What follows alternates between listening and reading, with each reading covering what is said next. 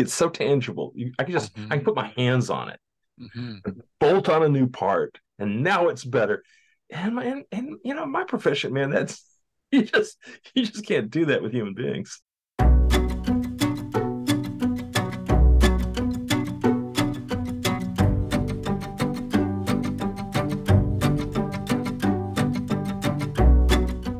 Welcome to the Inspiro Podcast, a podcast exploring personal growth, leadership, strategy, communication, and fulfillment. We are your hosts, Jason Luchtefeld and Bill Woodburn. I'm here as a dentist transitioning into a career to help facilitate individuals and their organizations towards a more fulfilling future. Hi there, I'm Bill Woodburn, and I'm a licensed professional counselor and licensed marriage and family therapist in Austin, Texas.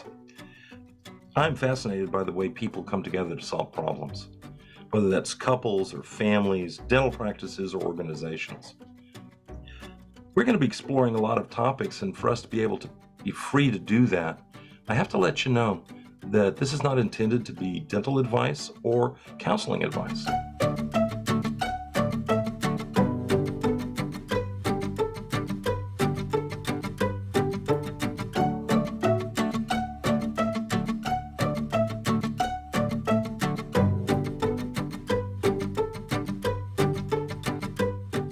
You know part of what we're taught um, i know in your profession but also in, in in mine is is to be some sort of extra human meta human not fully human to do what we do Yeah. uh, you have to be objective you have to be clinical you have to be detached you have there are all sorts of words for it but basically it's kind of like check your, your humanity at the door and before i get too critical on that i mean i, I do think that our professions are flagging an important piece, uh, which means that if you're going to be working with people and if you're going to be in a healing profession, um, your humanity is going to be hung out there too.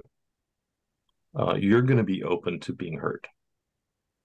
Uh, you're going to be open to um, having questions about life, the universe, and everything that yeah, if you're working in a factory, you you just cruise on by. I mean, who that cares? But when you have someone ask you, um, like with chronic pain, why did this happen to me? Mm. And you can give a clinical reason, but that's not the question they're asking. hmm Why why do I have to suffer? Yeah. I'm a good person. I've done good things, and now I'm suffering, and I might be suffering for the rest of my life. And you know what universe does that work in? And then you go home with that.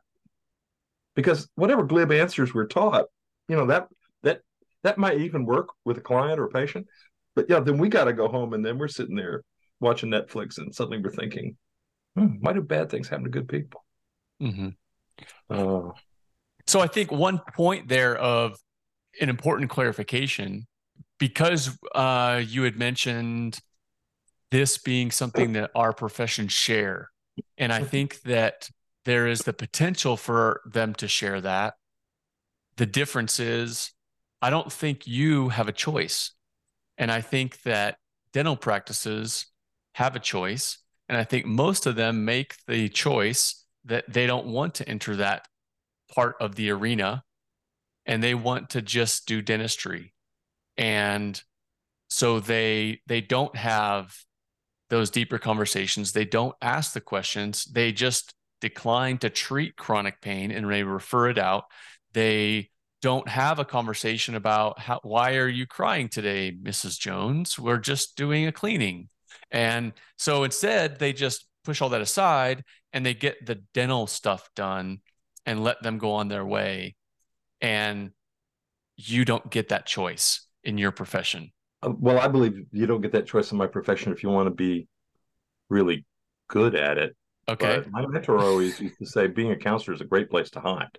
oh really okay I'm gonna, I'm, you know, I'm gonna go ahead and out my profession a little bit and say, no, no, no, we we are challenged by this, okay and just like dentists are challenged like this, and we and we are tempted to uh, avoid it, just like dentists are tempted to avoid it. Um, Okay. this is we we are a lot closer on this than than most people think. yeah Now we have to make a choice, but I believe that, you know, good dentist has to make a choice. How close are you going to operate? How how how human are you going to be? Mm-hmm.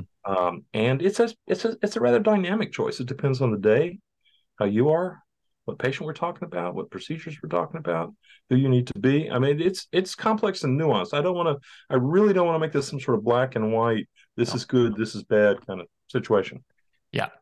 Yeah, I think that's a great point that we all need to figure out where that line is for us, that we are comfortable being maybe a little bit challenged, but also opening up a door for uh, providing more care to people as humans versus just as teeth. And that that line is going to be different for all of us with different patients mm. even.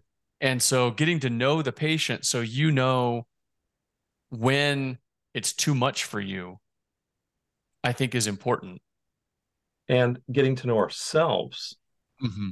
and on, on that particular day uh, you know i'm reminded of oh many years ago i was uh, teaching a course at the local counseling grad school here, and I was teaching a family dynamics course.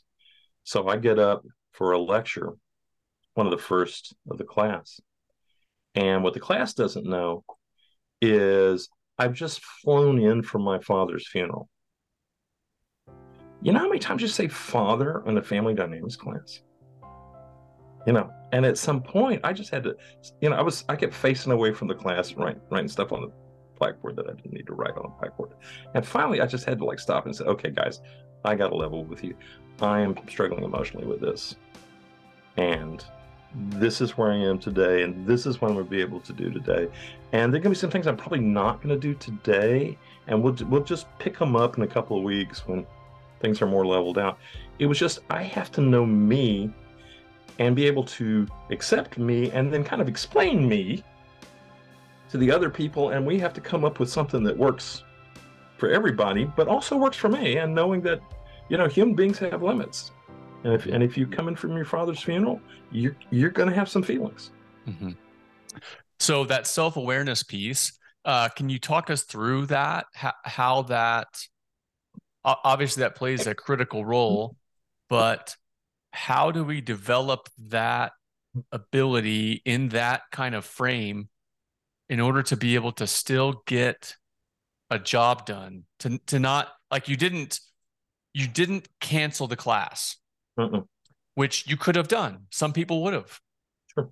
and and that can be okay too uh, some people would have been able to talk right through it and not had a problem and that's okay too so i'd like to know more from you about how to coach someone through developing the self awareness and like the resilience part of with that so that they can figure out what the right choice for them is in a difficult circumstance.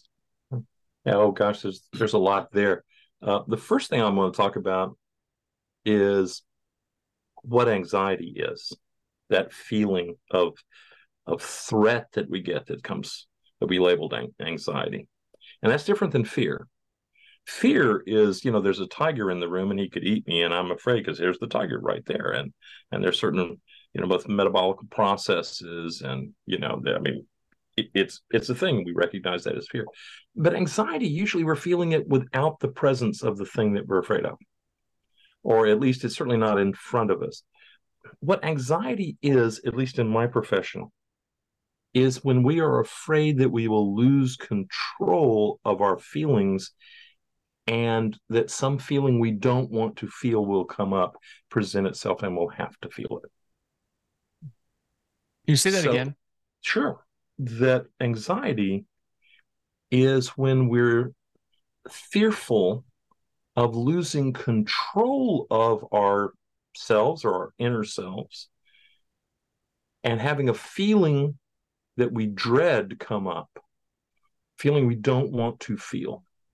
Uh, you know, you could have anxiety because you think if you if you don't do this and this, then you're going to feel terribly guilty or terribly ashamed or you'll just hate yourself if you don't go back and check and make sure that you turn the stove off. I know you're halfway done to your vacation, but I just can't stand it. I've got to.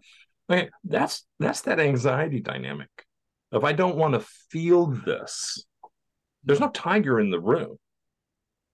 You know, we're not reacting to an actual thing. We're reacting to this this fear that we're gonna have to feel something okay. at some moment in the future and that it might be imminent right now with this uh, patient, with in this situation, with this procedure. Uh, oh my gosh! And it, that's not really fair because again, nothing nothing bad's happened yet.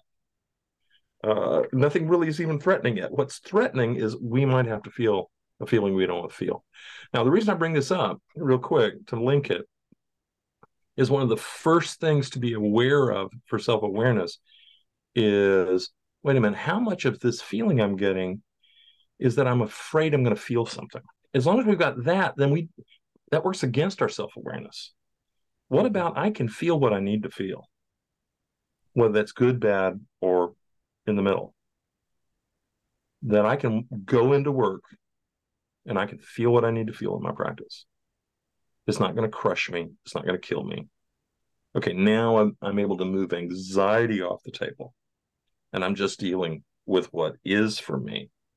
And I don't, it doesn't have that, that turbo boost that anxiety gives it. Well, there you go. Episode one of the Staying Human series. More next week. Talk at you then.